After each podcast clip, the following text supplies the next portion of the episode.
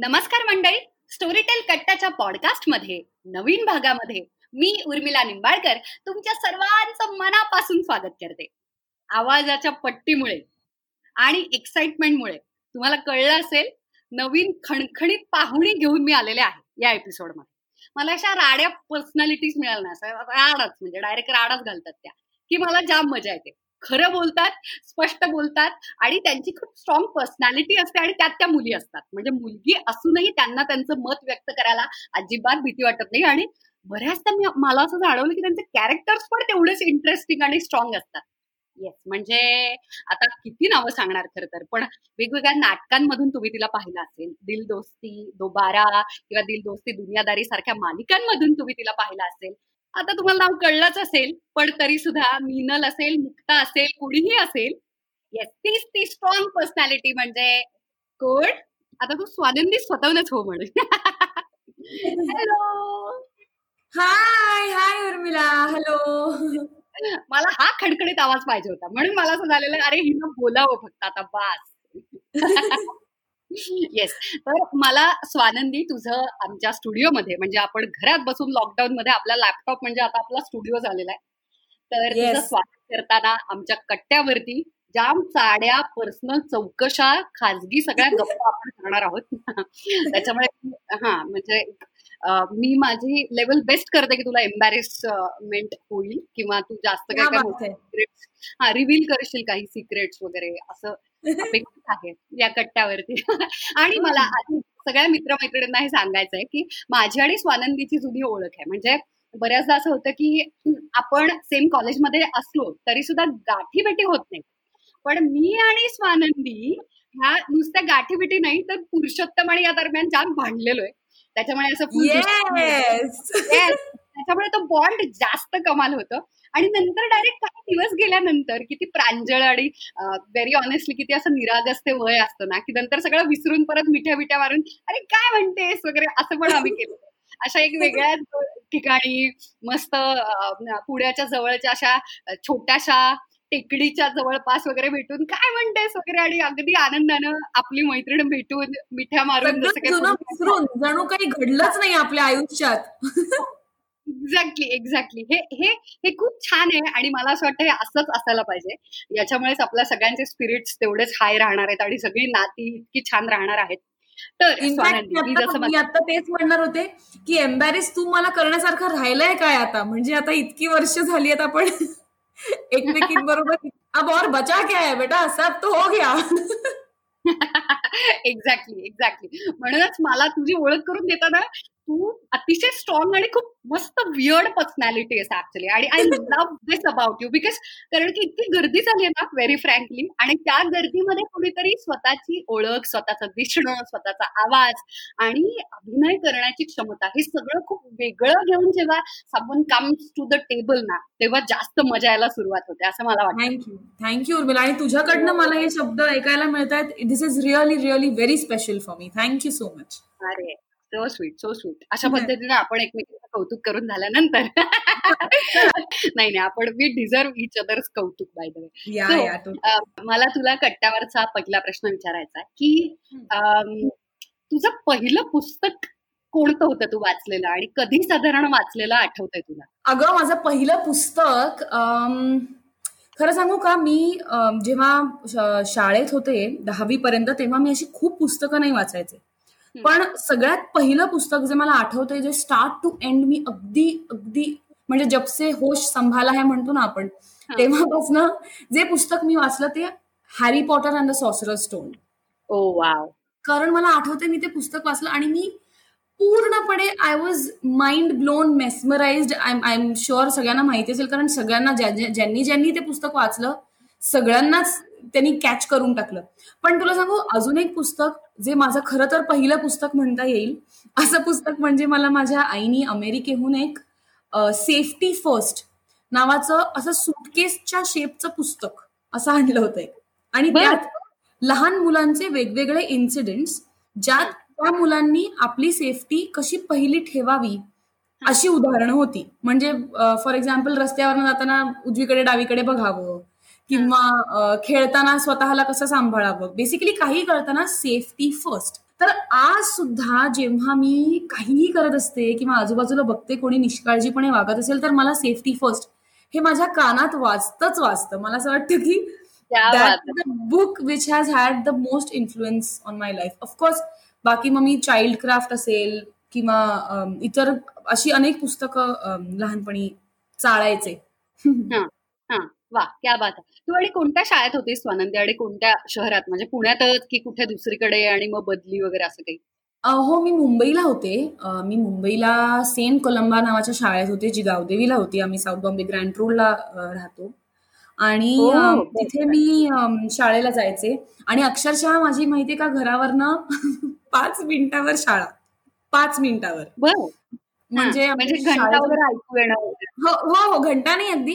पण जो भोंगा व्हायचा तो ऐकू यायचा. त्यामुळे मला आठवते की नऊची शाळा असेल तर म्हणजे नऊ दहाला जर बेल होणार असेल तर माझी आई मला पावणे नऊ वाजता अशी उचलायची गादीतनं डायरेक्ट बाथरूममध्ये डायरेक्ट बाहेर एक ग्लास दूध आणि शाळेत. अशी मी किती तरी वेळा शाळेत म्हटलं प्रवासच नाही. आणि मुंबईत असून म्हणजे तू तेव्हापासूनच लकी आहेस वगैरे असं म्हणता येईल. हो हो खूपच खूपच लकी मग पुण्याला कसं काय मग? फर्ग्युशन आणि हे म्हणजे पुढच्या शिक्षणासाठी पुण्याला कसं काय? हो आम्हाला दहावी नंतर असं वाटत होतं की अर्थात तेव्हाच वाटत होतं की कल्चरली असेल किंवा मला थोडस कॉलेजमध्ये जास्त एक्सपोजर आणि अजून थोडं कल्चरली रिच एन्व्हायरमेंटमध्ये आम्ही राहावं. आणि आई बाबांचं दोघांचंही प्रोफेशन असं होतं की प्रवास करणं सोपंच होतं आणि खरं तर ती गरजच होती. त्यामुळे एक स्टेशनरी घर असं आम्हाला कोणालाच नव्हतं. तर तेव्हा आई बाबांनी निर्णय घेतला की आपण पुण्याला शिफ्ट होऊया. म्हणजे तिला एक चेंज पण मिळेल. एक मधनच काही सोडून जावं लागणार नाही. नवीन सुरुवात होईल. असं आणि काय झालं actually the better part was की मार्क चांगले होते. नशिबानी. त्यामुळे पुण्यातल्या उत्तम कॉलेजमध्ये ऍडमिशन मिळालीच असती. बरोबर बरोबर. अकरावी पासून मग फर्ग्युसन? मग अकरावी पासून काय? आपण भेटलोच की डायरेक्ट हो डायरेक्ट तू बेस्ट कॉलेज म्हणालीस म्हणून मग लगेच नाव घेतलं मी. म्हणलं हे म्हणजे फर्ग्युसन आल्या पुण्यात आले. तीच एक माझी शाश्वती होती पुण्याला शिफ्ट व्हायची. जर फर्ग्युसनला ऍडमिशन मिळाली तरच नाही तर आपलं मुंबई परत आहेच. जे बात. आता आपण ऑडिओ मधून टाळी देऊयात एकमेकांना. येस तू आता एक खूप छान विषय आता काढलास आणि तो प्रश्न विचारल्याशिवाय पॉडकास्ट सुरू पण नाही होऊ शकत आणि शेवट पण नाही होऊ शकत. प्रश्न असा आहे की वेगवेगळ्या क्षेत्रातून म्हणजे अगदी शेतकरी असतील ते इंजिनियर असतील ते बँकेमध्ये नोकरदार असतील आई वडील सगळ्यांना असतात हा? आणि आई वडिलांच्या प्रोफेशनचा आपल्या लहानपणावरती आपल्या घरातल्या वातावरणावरती घरातल्या कल्चर वरती त्याचा तर खाण्यापिण्यावरती पण फ्रँकली परिणाम होतो. ओके. आणि तसा दोन्ही इतके ग्रेट कलाकार आई वडील असताना लहानपण होतं तुझं. खरं सांगू का? माझं नशीब खूप चांगलं होतं. की आई बाबांबरोबर तर मी होतेच पण माझे आजी आजोबा सुद्धा आम्ही एकत्र राहायचो. ओके. वाव. त्यामुळे ना मला इतकी सिक्युरिटी होती कारण मी मी ऑनेस्टली सांगते की असे आई वडील जर असतील ना तर ते कायमच घरी असतात असं नाही. म्हणजे शाळेतून आलेले आहे काहीतरी शाळेत झालंय मला सांगायचंय आईला आणि कदाचित आई कार्यक्रमाला बाहेर गावीच गेलेली आहे. जी तीन चार दिवसांनी येणार आहे असंही असू शकतं. बरोबर. पण अशा वेळेला माझी आजी माझ्या बरोबर असल्यामुळे माझे आजोबा माझ्या बरोबर असल्यामुळे मला कधीच इन्सिक्युअर वाटलं नाही. त्यातून दुसरी गोष्ट अशी की आई बाबा दोघंही इतके स्ट्रॉंग असल्यामुळे त्यांनी मला लहानपणापासूनच गरज पडेल तिकडे आधार आणि जिकडे गरज नाही तिकडे इंडिपेंडन्स दिल्यामुळे मी इतकी इंडिपेंडेंट झाले. क्या बात क्या बात वा आणि पण मग हे आजी आजोबा आणि सगळे मुंबईत एकत्र तुम्ही? हो आम्ही सगळे मुंबईत एकत्र. आजी आजोबा आणि इनफॅक्ट आमच्याकडे मुंबईला अजून एक गंमत अशी होती की माझी सख्खी आत्या आमच्याच बिल्डिंगमध्ये तीन मजलेवर राहायची. वा. त्यामुळे तिकडे काय वगैरे मग? हो आत्ते भाऊ बहीण वरती त्यामुळे काय आमची तिकडे गँग होती. आणि मी जिथे राहते ना मुंबईत ती पण अशी खूप जुनी अत्यंत कल्चर्ड अशी सोसायटी आहे शास्त्री हॉल म्हणून. बऱ्याचशा मुंबईत येणाऱ्या लोकांना माहिती पण आहे. तर तिथे आमचं सगळं कल्चरच असं एक फॅमिली असल्यासारखंच आहे. त्यामुळे कोणीही कोणाकडे जाणं दरवाजे कायम उघडे असणं खूप मज्जेत गेलं माझं बालपण. खूप मजेत वा खूपच छान. फारच धमाल आहे. आणि हे मुंबईत असून तुला मिळालं हे फारच छान आहे. अगदीच अगदीच. पण मग आता रियाज वगैरे करताना मध्ये मध्ये येणं किंवा तुला पण रियाज करावासा वाटणं असं काही झालंय? किंवा तू पण एक तुझा एक वेगळा माझा एक वेगळा सूर्य आहे आणि तो आता मी लावणार वगैरे असं काही कधी? मी सांगते ना ते लहानपणी खरं अनेक गोष्टी लक्षात येत नाहीत किंवा आपण नादात त्या करत नाही असं मला वाटतं. पण इनफॅक्ट आता ह्या लॉकडाऊनच्या काळातच मी आई बरोबरच पूर्ण वेळ असल्यामुळे मी रियाज करायला सुरुवात केली रेग्युलरली रियाज केला. आणि आता मला खूप मजा येते लहानपणी खरं एवढं मी गाण्याकडे बघितलं नाही कारण एका जागी बसून काम करणाऱ्याला एक करायला एक वेगळी चिकाटी लागते ग. ते सोपं काम नाहीये उर्मिला. डेफिनेटली डेफिनेटली त्यामुळे आता मी खरं या तीन महिन्यात पूर्ण निचोडून टाकलेलं आहे आमचं आई आणि मुलीचं नातं. वा क्या बात मग आता रियाज वगैरे चालू आहे सगळा. आता सध्या रियाज चालू आहे सकाळ संध्याकाळ. कारण तसंही आता सध्या लॉकडाऊनमुळे करायला काही नाहीये फारसं. घरातल्या कामांमधनं वेळ मिळतो आणि सगळ्यात महत्वाचं जे रिलॅक्सेशन होतं ना मेंटली ते फिनॉमिनल आहे. म्हणजे तुम्ही वेगळ्या जगातच असता. अगदी अगदी. म्हणजे लिटरली जर तुम्हाला पुढे जर ट्रान्सपोर्ट करत असेल ना तर सक्सेसफुली सगळ्याच कला करतात. खरं सांगायचं तर खूपच कमी किंवा जास्त असं नाही. पण संगीत याचा सगळ्यात मोठा हातभार असेल. जर तुम्हाला बसल्या जागेचा कुठच्या तरी वेगळ्या ठिकाणी प्रवास घडवून आणायचा असेल ट्रिप करायची असेल तर म्युझिक आणि संगीत आपण का म्हणतोय त्याला महत्त्व? कारण ह्याच्यात कुठली कला पुढे किंवा मागे हा मुद्दा नाहीये. पण संगीताचं मेन वैशिष्ट्य असं आहे की त्याच्यासाठी तुम्हाला समोरचा माणूस असण्याची गरज नाही. बरोबर. म्हणजे मी मी जरी सुमार गायिका असले तरी माझी माझी मी गाणं गाऊन एन्जॉय करूच शकते. कारण जेव्हा मी गात असते ना तेव्हा मी माझं गाणं ऐकत नसते. मी खरं तर ओरिजिनल गाणं ऐकत असते. वा बरोबर आहे. अगदी बरोबर. माझ्या कानात ते वाजत असतं. त्यामुळे मी मी कशी का करे ना मी त्या नादात त्या गाण्याच्याच आहे. मी त्याच्याच मजेत आहे. त्यामुळे ते तुम्ही इंडिव्हिज्युअली एन्जॉय करू शकणारी कला आहे. त्यामुळे ती खरा आनंद तुझ्यापासूनच सुरू होतोय. पुढचं ऍब्सल्युटली ऍब्सल्युटली क्या बात आहे क्या बात पण माझं नाव पण स्वानंदी आहेच आहे. स्व आनंद. नावाप्रमाणे. जे वाद. क्या बात आहे क्या म्हणजे किती डोकं लावून केलेलं आहे त्या दोघांनी काम म्हणजे म्हणजे म्हणजे. बर मला आता एक असा प्रश्न विचारायचा होता कारण की मला इन्फामुळे हा किस्सा आठवतोय. आम्ही क्रूजनं सगळे बोटीतून बाहेर परदेशात जेव्हा फिरत होतो तेव्हा तुषार दळवी तुषार दादा उदय दादा वगैरे सगळे आमच्या बरोबर होते. आणि मी त्यांच्या गँगमध्ये एकमेव अशी मुलगी आणि लहान वयानं सो त्याच्यामुळे माझे इतके लाड केले त्यांनी आणि इतक्या इतकं कमाल टायमिंग आहे ना उदयदादाचं. म्हणजे इतकं अशक्य त्याला एखाद्याची गोडीमध्ये जी काही शालजोडीत मारता येते.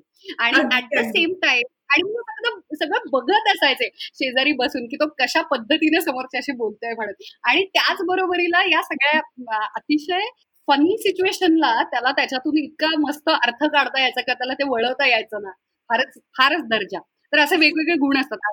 ताईंबद्दल म्हणजे काय बोलायलाच नको. म्हणजे एक सेक्साड आवाज एवढंच मी म्हणेन आता फक्त. अशक्य अशक्य आवाज आहे त्यांचा. तर आई वडिलांचा आपण कोणता ना कोणता तरी गुण घेतच असतो. ओके? इट्स इम्पॉसिबल बायोलॉजिकली आणि आजूबाजूला पण राहत असल्यामुळे इम्पॉसिबल आहे. तर तुझ्यामध्ये जास्त उदय टिकेकर आहेत का आरती अंकलेकर टिकेकर आहेत मी तुला खरं सांगू का मला नाही माहिती माझ्यात काय आहे. पण मला कधी कळतं की माझ्यात काहीतरी आहे. जेव्हा मी काहीतरी बोलते किंवा काहीतरी वाद होत असतो माझा आणि समजा आईचा आणि आई म्हणते हे ना तू सेम बाबासारखं वाग आता. आणि जेव्हा मी बाबाशी बोलत असते तेव्हा बाबा म्हणतो हे ना सेम तू तुझ्या आईसारखी वाग. माझं असं होतं अरे ऑब्व्हियसली मी तुमच्या दोघांसारखीच वागणार आहे ना म्हणजे हे काय आर्ग्युमेंट आहे? पण आय थिंक मला खरंच असं डिफरन्शिएट नाही करता येणार की मी दोघांचे काय गुण घेतलेत. मे बी रोजच्या आयुष्यात हॅबिट वगैरे या लाईफस्टाईल लेवलला कोणती तरी नाही आय मीन जोक सपाट पण मला वाटतं ना बाबाकडनं एक प्रकारचं कंपोजर किंवा taking things by the stride हे जे आहे ना ते मी बाबाकडनं खूप चांगली शिकले. मे बी बिकॉज आमचं प्रोफेशन सेम असल्यामुळे काय मला वाटतं त्यांची जी पिढी आहे ना बाबाची त्यांना माहिती होतं की त्यांच्या प्रोफेशन हे त्यांच्या करिअर त्यांच्या जीवनाचा एक भाग आहे. ते त्यांचं जीवन नाहीये. संपूर्ण जीवन. बरोबर. त्यामुळे आपल्या एजमध्ये जिकडे इतकी रॅट रेस आहे आणि जिकडे आपण प्रत्येक कामाकडे असं बघतो जसं की आता हे जगणं मरणाचाच प्रश्न आहे. ते तसं म्हणजे नसतं. अभि मैं सुपरस्टार बन गया नाही तो मैं घर पे बैठूंगा अभि मैं कंगाल हा हा हे. जे आपल्याला हल्ली वाटतं ना की अरे यार मी हे केलं तर काय होईल? अरे बापरे काय वाटेल कोणाला? तर ते तसं काही नसतं मुळात. हे मला वाटतं त्या जेनेरेशनला कळलेलं असल्यामुळे बरोबर. To take everything with a pinch of salt हे मी बाबाकडनं डेफिनेटली शिकले एस्पेशली अबाउट द करिअर किंवा कधी कधी मला सांगतो ना जर आपण डिप्लोमॅटिकली वागलं तर हरकत नाही स्वानंदी. यु नो की तुला माहिती आपला तुझा काय माझा काय स्वभाव. इट्स तर अशा अनेक गोष्टी. किंवा हो. आईकडनं सगळ्यात महत्वाचं म्हणजे organisation she is she is so perfect म्हणजे व्हेरी ऑर्गनाइज आणि व्हेरी अगदी अगदी. म्हणजे तिच्याकडची कुठलीही वस्तू मिसप्लेस कधीच नसते. क्या बात क्या बात आणि म्हणजे आय थिंक दोघांकडनं इक्वली वेगवेगळ्या गोष्टी डिस्टिंक्ट ते दोघंही इतके पर्सनॅलिटीज आहेत ना की दोघांचं मला हवं तेव्हा हवं ते मी उचलू शकते. क्या बात मग तू हे त्यांना बोलून दाखवलंस का की तुमच्या मध्ये किती गुण दोष असले तरी मी फक्त गुण उचललेले वगैरे म्हणजे?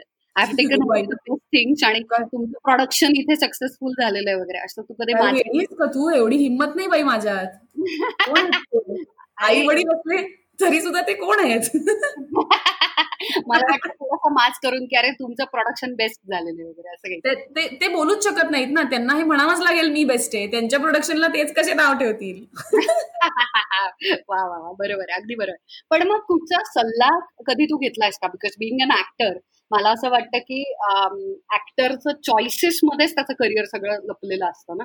की तुम्ही काय चूज करता याला खूप महत्त्व आहे. म्हणजे मग ती मालिका नाटक कोण कुठचंही छोटस. किंवा आता तू नव्यानं पुन्हा एकदा व्हॉइस ओव्हर करायला लागलीस तर कुठल्या स्टोरीजना कोणत्या कंपनी बरोबर कोणत्या माणसांना हो म्हणायचं कोणत्या माणसांना नाही म्हणता आलं पाहिजे. या सगळ्याच गोष्टींना कधी मदत झाली उदयदादाची किंवा ताईंची? कधी तुला कोणाचा सल्ला म्हणजे कोणाला काय म्हणायचं म्हणण्यापेक्षा कुठलीही गोष्ट कशी करायची ह्याच्यावरनी त्यांचे खूप त्यांच्याकडनं खूप सल्ले घेतलेत. म्हणजे फॉर एक्झाम्पल कोणाबरोबर अभिनय करायचा नाही कसा अभिनय करायचा? ह्याच्यावर ह्याच्याबद्दल चूज करताना कुठची म्हणजे कुठच्या प्रोजेक्टला हो म्हणायचं किंवा नाही म्हणायचं वगैरे तर तो डिसिजन खूप अवघड असतो ना. प्रत्येक प्रोजेक्ट आला ना की माझं डिस्कशन होतच त्या दोघांबरोबर. कारण म्हणजे मी सुद्धा एकुलती एक असल्यामुळे त्यांना माझ्या सगळ्या गोष्टींमध्ये खूप इंटरेस्ट आणि खूप प्रोत्साहन ते मला देत असतात. त्यामुळे कुठलंही काही काम आलं मला काही डाऊट असेल तर इनफॅक्ट जेव्हा दिलदोस्ती दुनियादारी पहिल्यांदा माझ्याकडे आली तेव्हा विनोद दादानी विनोद लवेकर जो आमचा डिरेक्टर आहे त्यांनी माझं नाटक बघितलं होतं. एक्सपेरिमेंटल नाटक करत होते मी तेव्हा प्राईस टॅग नावाचं.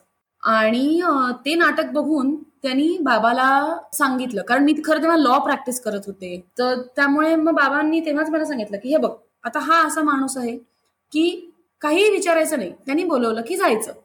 आणि अक्षरशः बाबाचा तो सल्ला मी ऐकला काहीही न बोलता नाही काहीही न काही नो आर्ग्युमेंट ओनली गो आणि मी गेले आणि that has given me whatever I am doing today क्या बात क्या बात. आणि त्याच्यामध्ये कॅरेक्टर इतकं छान सगळ्यांना आणि तुझी ओळखच तशी तयार झाली. खूप खूप छान ओळख दिली त्या कॅरेक्टरने तुला.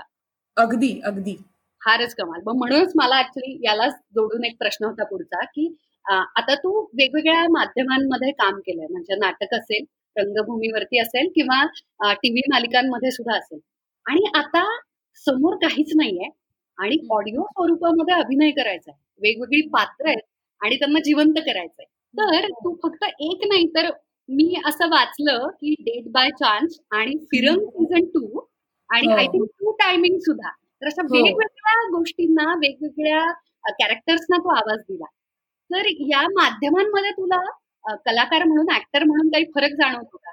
अगो मला आउटस्टँडिंग आउटस्टँडिंग मजा आली. म्हणजे जेव्हा पहिल्यांदा मला जी स्टोरी विचारली ना तेव्हा मी पूर्णपणे ह्याच एक एक्सपेरिमेंट म्हणून ह्याच्याकडे बघायचं. या दृष्टिकोनातूनच आले होते. ओके. कारण बाकी सगळे सेन्सेस काढून फक्त कानावरती इम्पॅक्ट करायचा आणि मी बोलताना आपण हातवाऱ्यांचा इतका आधार घेतो की आपण त्या आवाजाचं काय करतो ह्याच्याकडे आपलं लक्षच जात नाही.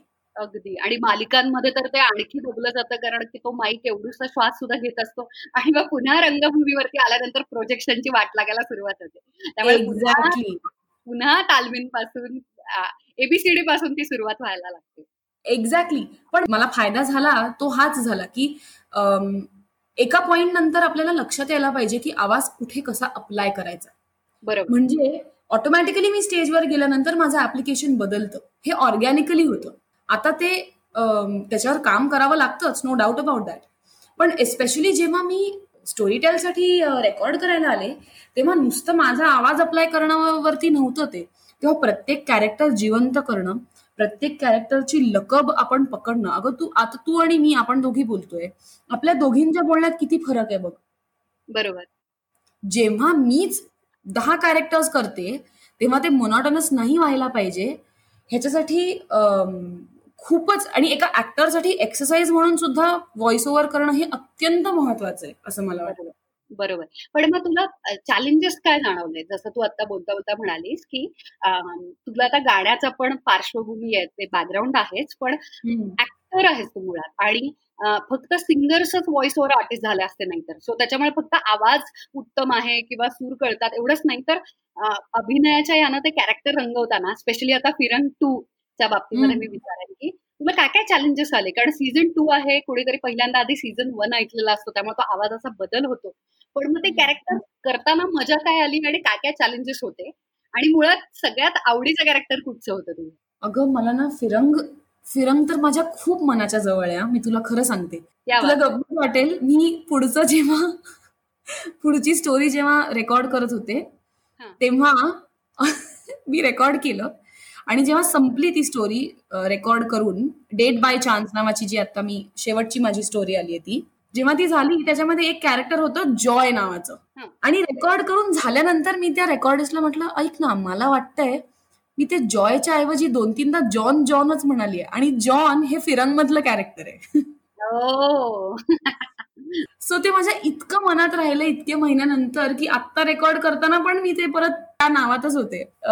असो. पण मला चॅलेंजेस सगळ्यात जाणवले ते म्हणजे आवाजावरती कॉन्सन्ट्रेट करायला गेलो ना आपण ऍज अन ऍक्टर की आवाजात काहीतरी गडबड होतेच. म्हणजे आधी आवाज खूप चांगला होता.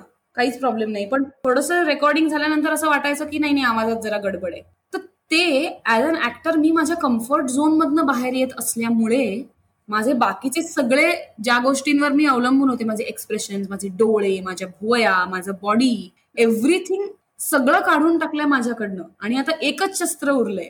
तर त्याच्यावर जे प्रेशर येतं ना ते कसं डील करायचं हे मी सगळ्यात जास्त शिकले. क्या बात आहे. खूपच छान. आणि आता तुझ्या आवाजातले हे सगळे मल्टी कॅरेक्टर्स असून सुद्धा सिंगल नरेशनमध्ये हे ऐकायला मिळणार आहे याची धमाल आता येणार आहे. कारण तुला करतानाच इतकी मजा आली आहे तर आय एम शुअर ऐकताना तर लई मजा येणार अगं खूपच. आणि आपणच आपला आवाज ऐकला ना की लक्षात येतो की खरं तर अरे आपण एवढं इमोशनली बोलतच नाही आहोत.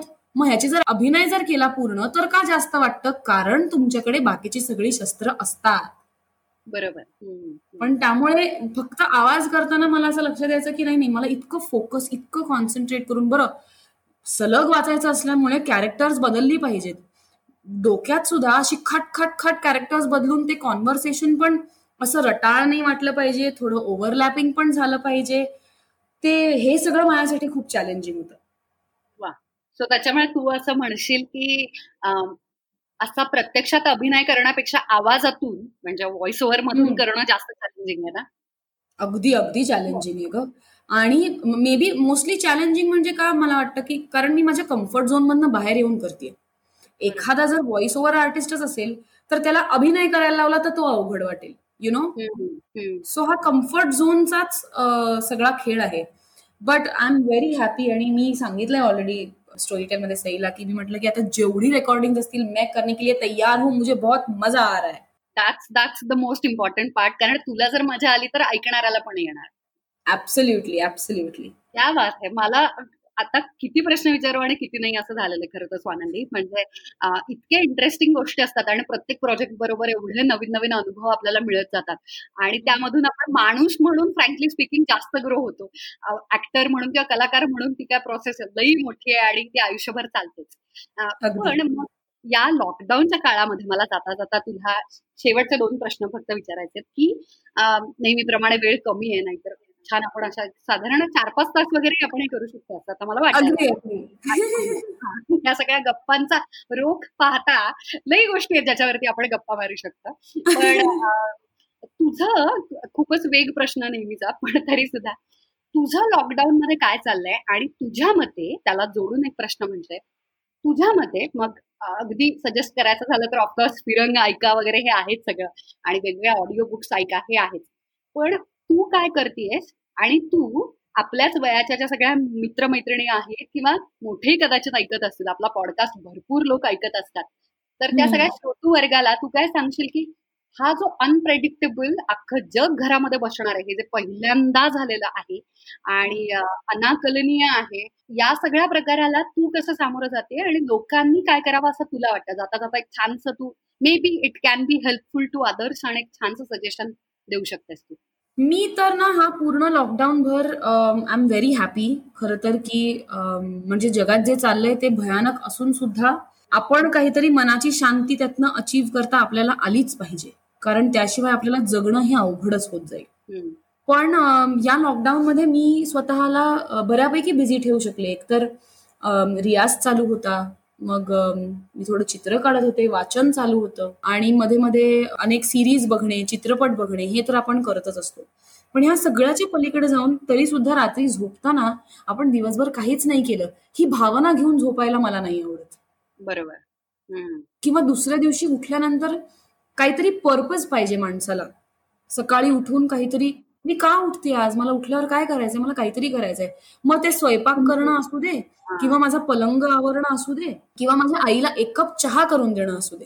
बरोबर. समथिंग टू लुक फॉरवर्ड बरोबर. Something to look forward to पण मला माझ्या आपल्या सगळ्या मित्रमैत्रिणींना हेच सांगायचंय की हा जो काळ आहे ना हा खरं तर काळ वाईट नाहीये. इन द लॉंग रन जेव्हा आपण बघू ना आपल्या जे काही सत्तर ऐंशी वर्षाच्या आयुष्यात हे दोन वर्ष असणार आहेत. बरोबर. त्यामुळे आपण त्याच्याकडे तसंच बघावं. आणि करोनानीच कोविडनीच आपल्याला खरं तर दाखवून दिले की तुम्ही माणूस म्हणून कितीही उडलात तुम्हाला असं वाटतं तुम्ही कितीही भारी असाल तुमच्याकडे साडेतीनशे कोट रुपये असू देत किंवा तीन कोट रुपये असू देत किंवा तीन रुपये असू देत तरी सुद्धा तुम्ही जर एक तुमच्यापेक्षा एक मोठी शक्ती आहे जी तुम्हाला कधीही घरात बसवू शकते. बरोबर आहे. आणि जर आपण या सगळ्या सिच्युएशनमध्ये आपण स्वतःच्या मनात आनंद शोधला आपल्याला हवंय आपल्याला आनंद मिळतोय त्या गोष्टी करत राहिलो तर आपल्याला पॉझिटिव्ह वाटत राहतं. So I think this is the most important thing की आपण सगळ्यांना सगळ्यांनी आपण खूप बाऊ केलाच नाही पाहिजे. माझं माझं काहीतरी काम माझं करिअर वगैरे सगळं होणार आहे. नो डाऊट अबाउट दॅट पण त्याचं ऑब्सेशन करायचं का त्याची अम्बिशन ठेवायची हे आपण ठरवलं पाहिजे. बरोबर. क्या बात आहे. खूपच छान शब्दामध्ये आणि खूपच मस्त सांगितलंस तू स्वानंदी आणि आय एम शुअर हे सगळ्यांना this is very insightful it sound philosophy but म्हणूनच क्लिशेज करेक्ट असतात आणि खरे असतात आणि आणि तेच आपल्याला शाश्वत सुखाकडे नेणार. आहे that that's very well said कारण की आपण एका मोठ्या पद्धतशीर व्यवस्थेचे छोट्यासा भाग होता आपण.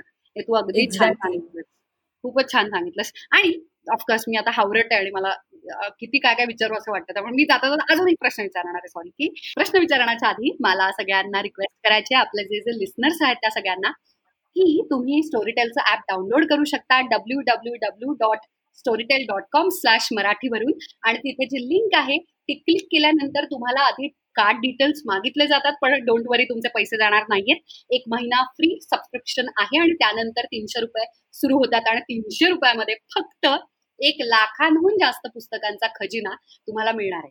येस हे सगळं संपल्यानंतर कारण काही टेक्निकल गोष्टी असतात ज्या म्हणायला हव्यात आणि लोक नेहमी प्रश्न विचारतात की आम्हाला ऍप डाउनलोड करायचंय कसं करू काय करू कुठे लिंक असणार? हे सांगितल्यानंतर स्वानंदी माझा तुला शेवटचा प्रश्न की डेट बाय चान्स असेल किंवा टू टायमिंग असेल किंवा आता रिलीज झालेलं नुकतंच स्टोरी टेलच्या ऍपवरती सगळ्यांना ऐकायला मिळणार आहे की original series Firang season two असेल. लोकांनी तुझ्या मते का ऐकावी? का ऐकावी? आपल्याला सगळ्यांना आत्ताच्या गोष्टी ऐकायला किंवा बघायला खूप आवडतात. पहिलं कारण आपण ऐकावं कारण स्टोरी टेलनी इतक्या इंटरेस्टिंग आणि इतक्या मजेदार गोष्टी आपल्यासाठी अशा दिल्या आहेत की जेणेकरून तुम्ही कुठलीही ऍक्टिव्हिटी करत असताना सुद्धा ते ऐकू शकता. वा. हे पहिलं कारण. वा. दुसरं कारण असं की मी वाचले आहेत. आणि मला असं वाटतं की मला असं वाटतं की मला त्या गोष्टी वाचताना खूप खूप मजा आली. आणि माझी अशी खरंच इच्छा आहे की तुम्ही सगळ्यांनी आत्ताच्या काळात एस्पेशली जेव्हा असं वाटतंय की सगळीकडे खूप सॅड आणि वातावरण आहे अशा वातावरणात स्वतःला पेपअप करायला ह्या गोष्टी माझ्या आवाजाच्या द्वारे तुम्हाला मदत व्हावी यांची. म्हणून माझी अशी इच्छा आहे तुम्ही सगळ्यांनी ऐकाव्या क्या बात आहे व्हेरी वेल सेड थँक्यू आनंदी पुन्हा एकदा आणि आमच्या कट्ट्यावरती तू आलीस. आपण वेगळे कट्टे टाकूयात बाय द वे जर तू पुण्यात असशील आणि तर. बाय द वे आम्ही सगळ्या गोष्टी पाळत असतो. स्वानंदी आणि मी मास्क लावून भेटू. Don't worry about it. तर आमच्या कट्ट्यावरती तू वेळ काढून आलीस आणि इतक्या छान छान गप्पा मारल्यास त्याबद्दल मनापासून thank you thank you Urmila thank you so much इतका छान तू इंटरव्ह्यू घेतलास. मलाही विचार करायला लावलास तुझ्या प्रश्नांद्वारे. आणि thank you so much for that and thank you Storytel bye bye